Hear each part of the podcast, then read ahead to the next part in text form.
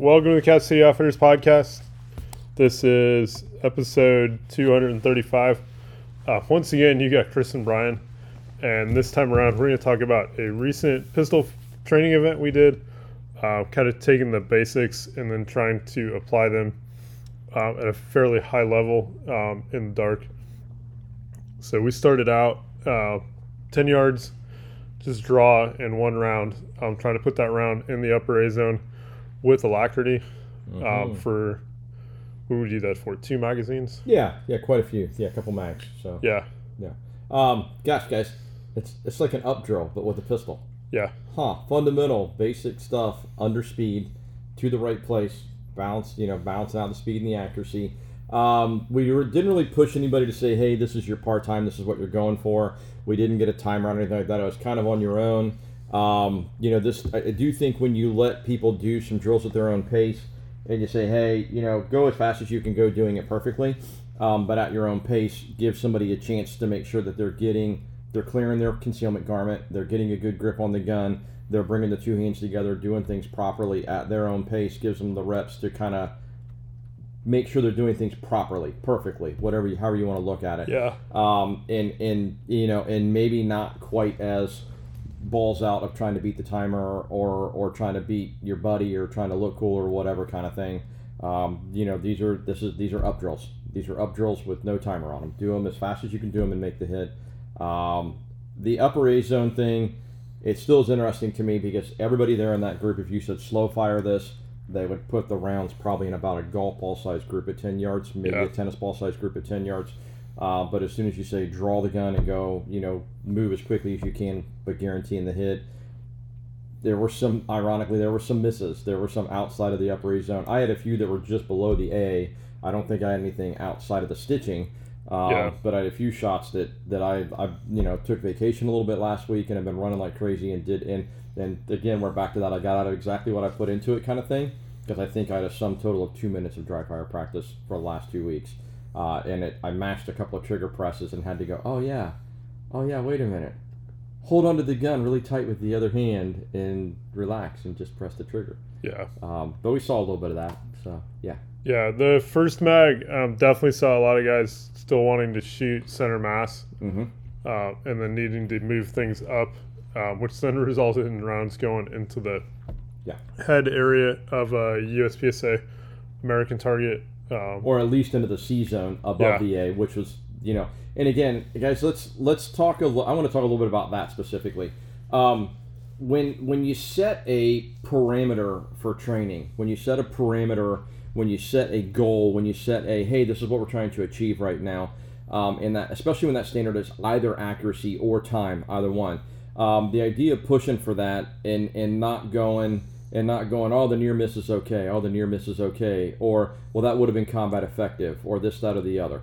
Um, the point of setting the upper A zone or the point of setting a really small zone as your target is to push the skill level, is to push perfection um, and train to that standard.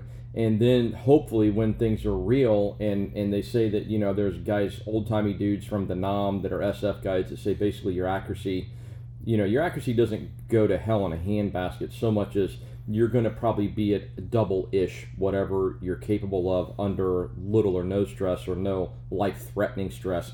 You know so if you can if you can consistently maintain a two inch group under speed at, at 10 yards in the combats it's going to open up to four or five inches or whatever which is still combat effective right? So you know the when you're when you're running this stuff and the goal is hey upper a zone we're looking for upper A zone hits. Go as fast as you can go to guarantee you're getting your hits and you're still throwing them outside. The idea that, well, that's still combat effective, that's cool, but it's not meeting the standard for the drill. And the point of the drill is to get you to be better than you were yesterday, not for you to be combat effective. Um, combat effective in some places is hitting something in the shoulder and something in the ass at the same time on a double versus putting them where they're going to have rapid effect on a target, hopefully, or more likely to have rapid Yeah. effect on a target kinetically, putting the energy where you need to put it was the goal of it. So as you're sitting back and you know, it's one thing if you're in a class environment and somebody who's a former Delta guy like Prankus says, "Oh, that's a near miss. Don't don't worry about that. Don't worry about that little guy. Um, it was in line with the spine directly above the A zone. Okay, if that's the guy giving you the pass and it's his drill, cool. But when you're shooting for a standard, try and shoot that standard. It's no different than shooting a dot torture. If you want to shoot dot torture as a warm up or something like that, Yeah. if you didn't hit the dot, you didn't hit the dot. It didn't count. So that mentality of setting a goal and then trying to maintain it, you're just trying to make yourself better. That's all. Yep. So cool. cool Yeah, cool, cool. definitely the focus on just working on mechanics with this. Um, yeah, there's a lot of guys that don't put in the time with dry fire. Uh, guilty. Uh, guilty. Yeah, and doing like everybody shot on the overall, everybody shot really well. Yeah. Um, Yeah. This particular training, and I think doing this kind of mechanic stuff at the beginning, Yeah. helped make that difference. And and I will say, I'm I'm picking on myself and I'm picking on some other guys in our group that I don't want to get in a gunfight with. I mean, just flat Yeah, out, absolutely. just flat out. There's nobody in the group of guys that were on the line that that night that I would say, yeah, I would risk getting a gunfight with that dude. Um, nope, nope, nope, nope.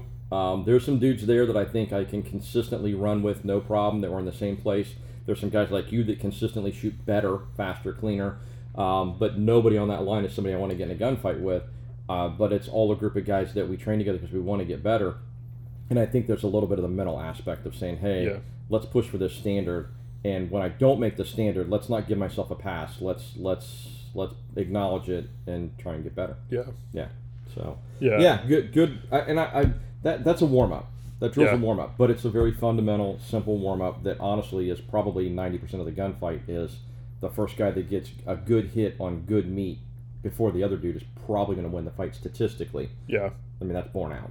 So yeah, Yeah, and on that note, um, the second magazine, I spent a little bit more time kind of watching down the line. I was in the far left side of the range, um, and would notice that a lot of guys on the draw, the gun would come up, um, they'd point it at the target, and then they would spend anywhere from half a second to a second and a half, kind of adjusting and refining yeah. um, before the shot broke At ten yards. at ten yards at ten yards, uh, which says that there's kind of something fundamentally wrong with the index and the presentation of the pistol. Mhm. Uh, because when we're when we're drawing the gun, uh, we should be looking to the spot on the target we want to hit. The gun should come up, and then the sights or the dot should be aligned to that particular spot.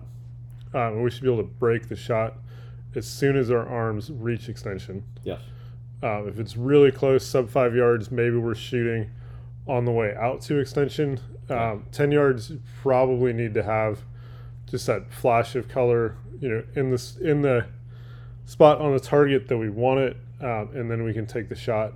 Yeah. Um, but it's one of those things that, like, the solution for this, if you find yourself in this kind of a situation, is working on this in dry fire, um, working on refining that presentation because there's a lot of time on the draw that is spent there. Um, if you're trying to make your draw faster, uh, whether that's for competition or for self defense, um, generally there's a lot of time to be found on that presentation.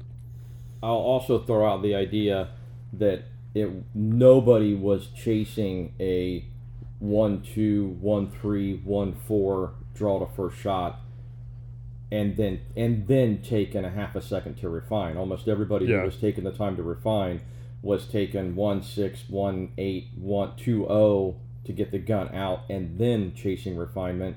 Um, the draw stroke normally I would say something like, "Hey, this is from concealment. There's got to be a little bit of allowance that you may not get a perfect draw on the gun." But this was at 10 yards under no time constraint with nobody shooting back at you, half- no movement. Over half the guys were running outside the waistband, Yeah. no retention. Exactly. Yes. I mean, there was so there. was- So when you get to to that part of this drill, this wasn't a hey on the beep. You're going to run ten yards to cover, draw your weapon while you're doing that, engage, and this, that, and the other. So maybe you're maybe you're drawing your gun as you're starting to move, as you're dropping your weight, and your shirt's in a different position than it normally would be. Your body's in the.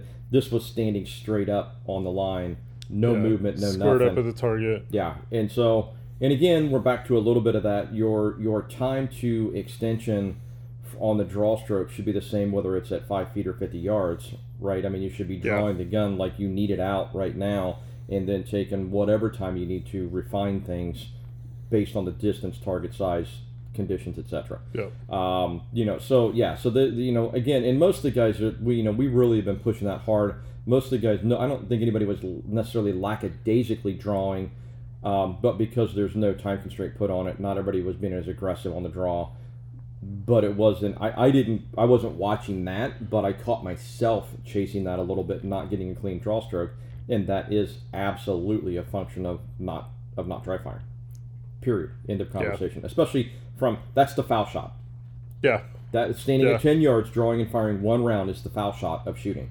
Or Um, the or the uncontested layup. Yeah. Yes. Yeah. You know, easy. So well, and even with an uncontested layup, you're dribbling and and Mm. jogging, trotting, running, walking, whatever, right? I mean, Yeah. yeah. I mean, it, th- this is literally you're standing in the exact same place, doing the exact same thing over and over again. And and if nothing else, that should be the bare minimum of dry fire. Should be the up drill, drawing and shooting one kind of thing. So yeah. So I mean, I was definitely feeling that. And when you pointed it out, I felt like I was doing it um, and I know that I probably wasn't the worst one doing it for sure, but that's something we ought to be honest with ourselves about. You know, th- that is something that you can grease that groove. Definitely, it's something that can be practiced. And and guys, we're talking about something that's like the simplest freaking thing you can do. Um, is is literally that draw and shoot one. So you know that's where we ended that. Yeah. The next set of drills we did um, was kind of the same thing, but we did two rounds. Yeah. So two rounds upper A zone from the draw. Um, again, no no timer out or anything. Um, and again, requesting that you know two rounds in that upper A zone, so from the A to the top of the top of the box. Yeah. Target accountability. Um, you know, making making sure that you know the second shot and the the split time was defined as send the second round as quickly as you can guarantee that it will go into that upper A box. Yeah. Yeah. Yeah. And I do think you know. So when you start saying that, again, everybody in this group should have a. There's, I think there's a reasonable expectation that everybody in this group has a skill level to kind of know where that is. Um, and then there's always the desire to want to go a little bit faster and push it outside of that rather than get the reps in solidly. And and I, I guess I don't. I have a, I have less of a problem missing one of those shots, that second shot or something like that. If you're trying to pick it up a little bit and trying to go, okay, those were clean, those were a little closer together. Um, let's speed it up and see if we can still maintain the upper A zone, blah blah blah, and go from there. Um, and and I dropped a couple, but I mean I dropped a couple that were again close enough that I'm not worried about it, but still not being accountable for what the drill was, um, kind of mentality, right? Yeah. So, um, and and we've got some guys who can who can do doubles all day long at ten yards in the A zone, but going into the upper A zone is probably pushing it a little bit. So you kind of have to back off a little bit and let let yourself see what you need to see without taking an unreasonably long amount of time to press the second shot.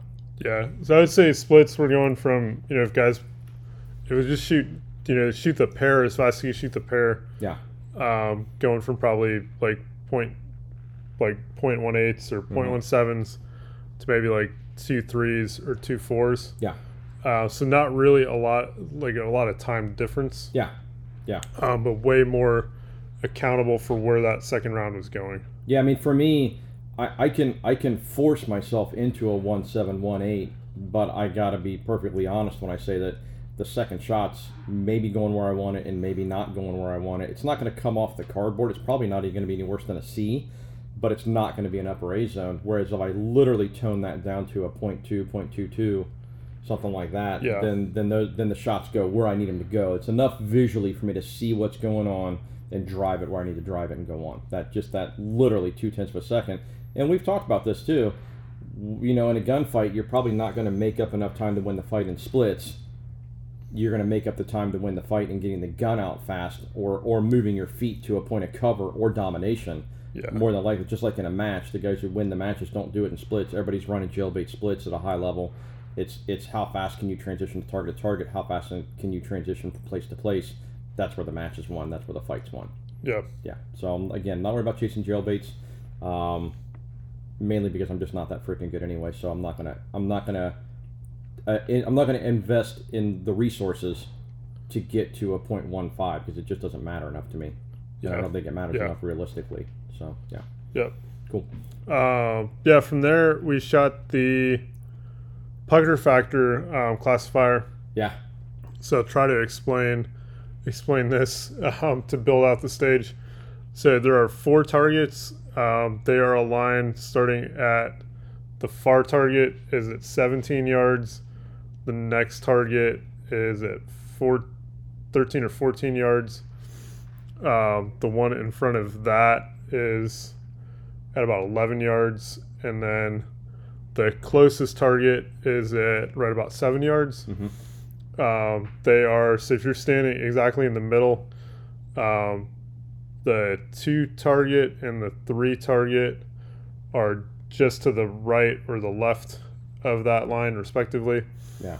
And then the one target, the one closest to you, is just to the right of the number two target. And then the farthest target or the number four target is just to the left of the number three target. Uh, so we kind of have this diagonal row where you can see everything from where you're standing um, at 17 yards. And then the targets um, have increasing availability of being able to be hit as we go back. Um, so they are painted black, which is the the no shoot part of the targets is painted black, which in USA part USPSA parlance means hard to cover. Um, so hits in the black don't do anything. Um, they also don't penalize you as far as the no shoot goes. Yeah. But they don't give you points. Are they considered a mike? Um, they are considered a mike. Yeah. Uh, but they're not considered a no shoot penalty, Yeah. There's a uh, difference. which is yeah. yeah. so basically, how, wh- how where was the shooter standing? How far off the? Yeah, so the shooter is standing um, 17 yards away from the far target. No, I mean from Or- the from the how far is the shooter off the line? Oh, you, you are you are right in the middle. Yeah. Yeah, Yeah. So exactly. And so if you're looking at the targets, they're they're the first three targets are like shoulder to shoulder almost visually, or Yeah. may, maybe a little bit off of that. They're a little bit off of little that. bit off of that, and Yeah. then the last target's got the closest target has a little bit of a gap between it and the number three target, but not much. yeah, So yeah. yeah. Um, the closest target, you only have the head box available. Yeah. Um, the second target, basically the upper A's, like the A from the A and up is available. Yeah. Um, the third target is pretty much the entire A and up is available, so the whole A zone. Yeah. And then the farthest target is wide open. There's no no No yeah is is an open target. Um, yeah, from the from the start signal, it's just draw and then put two rounds into each target Mhm. um, into the scoreable zones. Um, yeah, hit factor scoring. Um, a good run on this in the daylight is sub four seconds Yeah. and pretty much all alphas. Yeah. Um, yeah, it and is I would a say in a good run, you know, if you start throwing a light into that, I think the conversation's identical. I think you know a good run would have been sub four seconds, but getting Yeah. the light on the target, trying to find each target because you lose the visual aspect of being able to just look for the next target in the daylight because you can see everything around you, so it's already in your peripherals versus you're running a light. And is your light at that distance putting enough light out that the next target's in your peripheral? So the transitions, the visual aspect of it Yeah. changes shooting at low light getting the light on, you know, if we just, if you just want to throw a quarter second out there for getting your light on, that's fine. I don't I don't know that I agree with that mentality. I'd say practice more because I think the light should be part of the draw stroke. It really should should Yeah. really slow. It should be integral to the draw stroke, not something that necessarily slows it down. I think the light slows you down mentally more than it does physically. Trying to turn it on on the draw. Yeah. I would say that like the light shouldn't really shouldn't be more than a quarter second. Yeah, for sure. Yeah. Yeah. So so the so the only thing that changes this drill dramatically in, in it is the visual aspect of the fact that you generally can't see the other targets until you go to transition to them well. Um, you can't pick that spot out as soon as you've engaged your second shot and you're going to the next target. You've got to get your eyes to the next target, and then the gun normally is how it would go. And it doesn't go like that because your eyes can't see it without necessarily the light on it. So you've got to transition physically to it. Slows things down a little bit. Uh, we had a number of guys who were able to get in that five second to get down in the five seconds. Um, the only run I had that was worth a crap was the first run, and I think I was like at five two or something like that. And that was I think you were able to sheet that without having to use the light. I don't think I needed the light. Yeah. Yeah. Um, and so that was just essentially a almost daylight run. Um, and I still, I think my my hit factor still didn't even get to seven. Um, and so you know, C. Now, we normally say B class for life. I might be C class for life at this point on that one. That's Yeah, a pretty speedy run. I think that was a. I think my best was like a six two hit factor. And Yeah, you got to be eight something to be B class. I think the cutoff for B class, I think it was like the floor for B class was seven point eight. Yeah, yeah, Yeah. essentially, yeah, yep, yep. So um, this drill doesn't sound like a whole lot until you get into it to do it, and I don't think, I don't. The, the only thing that gets you, I think the biggest thing that gets you is in, in daylight you would need to be four seconds and probably not more than a C or two to be in that eight. Yeah, you can do you can do if you're under four seconds, you can have two Charlies And if you're And make- four to five, and make B class where you're in a an eight hit factor. yeah, and if you're four to five seconds, then you it needs to be all A's. Yeah, It's gotta be including including the head box on the first target. Yeah, and the near target, we were splitting out the credit card versus the head box. The credit card was an A, the rest of that was a C. Um, and so, like I said, doing this from concealment in the dark, running a light with it um, was really interesting.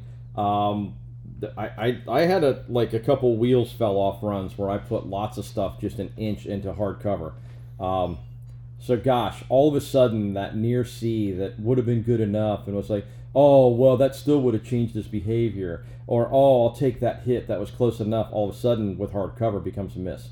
Yeah, Now we're back to why do you focus on trying to hit upper A zone? Why do you chase in training smaller target zones? Because when somebody puts hard cover out there between you and the bad guy, your shot that would have been good enough would have been target effective or combat effective. Now all of a sudden is hitting a chunk of concrete or something like that and not having any effect on the target because you couldn't manage an upper A zone hit.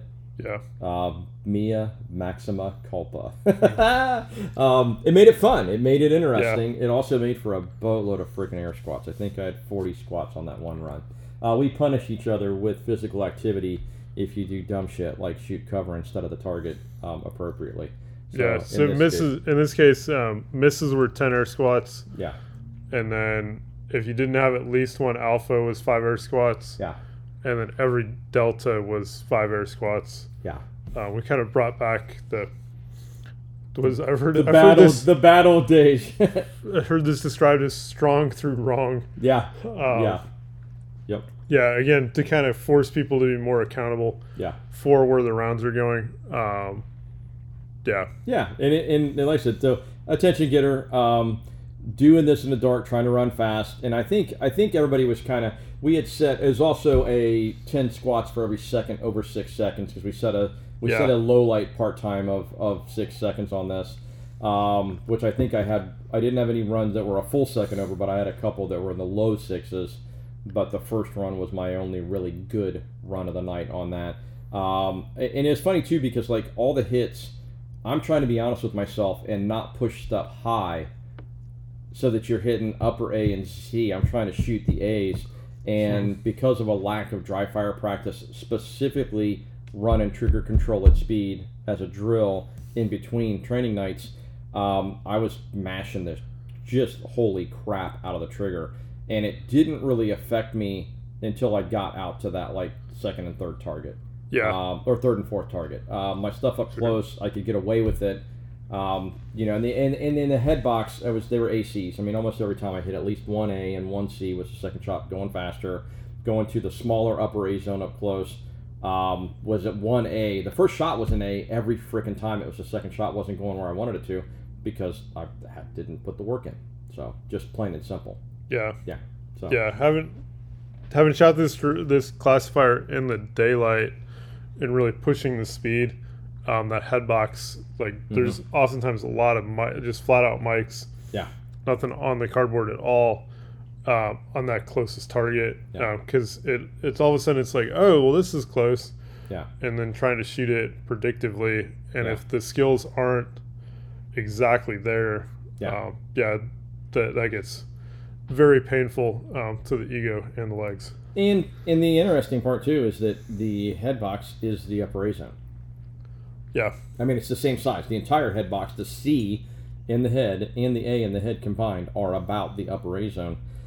So at you know the kind of distances you're shooting at, I don't I don't know that everybody should be able to shoot that as a double, you know, uh, um, predictively. But but I think that most people with a little bit of most of the guys in our group, if you said hit the upper A zone at that same distance, could just pop up and drive them both into it. So it was interesting that we had a couple of mikes there too. Um, but most everybody put both rounds in there because they Yeah. slowed down just enough to do it. Um, they're a little little more cautious there, which is interesting. So, Yeah, yeah, yeah. Yeah. When I when I was doing this in the daylight, it was definitely chasing like three seven runs from concealment, which yeah. on a, from a speed perspective was yeah was really pushing transitions, really pushing the Yeah. even the splits. Yeah. Um, yeah, probably more than more than was capable. That, Yeah. That's where taking you know going from the the two target to that one target, um, the close one, taking that extra tenth of a second or so um, to refine what you're seeing, so that you do have more of a stable dot in the center of the head um, becomes really important versus just shooting on that flash of color um, the first time you see color over brown. Yeah, and the other part of that too is it's not in the center of the head. Yeah, It's got to be a stable dot in the in the in credit that, card. in that in the credit card, which is a quarter of the way down to halfway down, not in the middle. If you're in the middle, you might be on the bottom line of it, or you might not, depending on Yeah. where you're at. So, um, yeah, a little bit of a little bit challenge there. Um, and again, you know, the transitions are it's low light, so the transitions are trying to find each target with the light. Um, and and so and you could definitely tell it seemed like it almost seemed like it got worse as it got darker, which makes sense because, like I said, my first run was my only good run, and then, then from there things got really interesting. So, um, you Yeah. know, and that's and that, like I said, that's just a lack of putting in. That was a lack of doing the work beforehand. So, yeah, yeah. good draw. Then, Uh, yeah, we just set up kind of like a little mini stage. So over on the right right side of things, um, we had a set set a single column of stacked barrels, um, a target, probably what seven yards in front of that, and Yeah. then two targets, kind of in a triangle behind the close target. Those were 10, 12, something like that. yeah, you, you were shooting Um, from barrels at 12 yards, but the near target was seven. The far were 10 to Yeah. 12. Yeah, and they were they were arranged such that the tar the far target from the opposite side of the barrels from where you were shooting at was completely blocked and shadowed Yeah. by the close target. So you had to shoot from both sides of the barrels um, run to the left I don't know what 10, 10 Seven, 12 10 yards. something yeah, like that. Yeah, and then there were two barrels um, sat side by side, and then an array of four targets out in front, or yeah, kind of, I don't know, in a sixty degree arc. Yeah. Behind those barrels, um, we reused the pucker factor targets, so some of the targets were open, some of the targets were not. Mm-hmm. Um, yeah, again, try to put two two rounds in the A zone of all the targets. Um, do it with alacrity Yeah. and then kind of hilarity ensued. Yes, absolutely. Oh. Um, it, it, the, a couple of things that came out from this, though. Um, cover is an interesting thing. There's always that. How, what what do you perceive this piece of cover to be? Um, you're shooting at two barrels, and if your mind goes to the parking garage, and you have a concrete pillar that's say 18 inches in diameter, then you kind of want to hug that piece of cover so nobody, you know, so you're utilizing as much downrange cover as possible in case somebody's trying to flank you.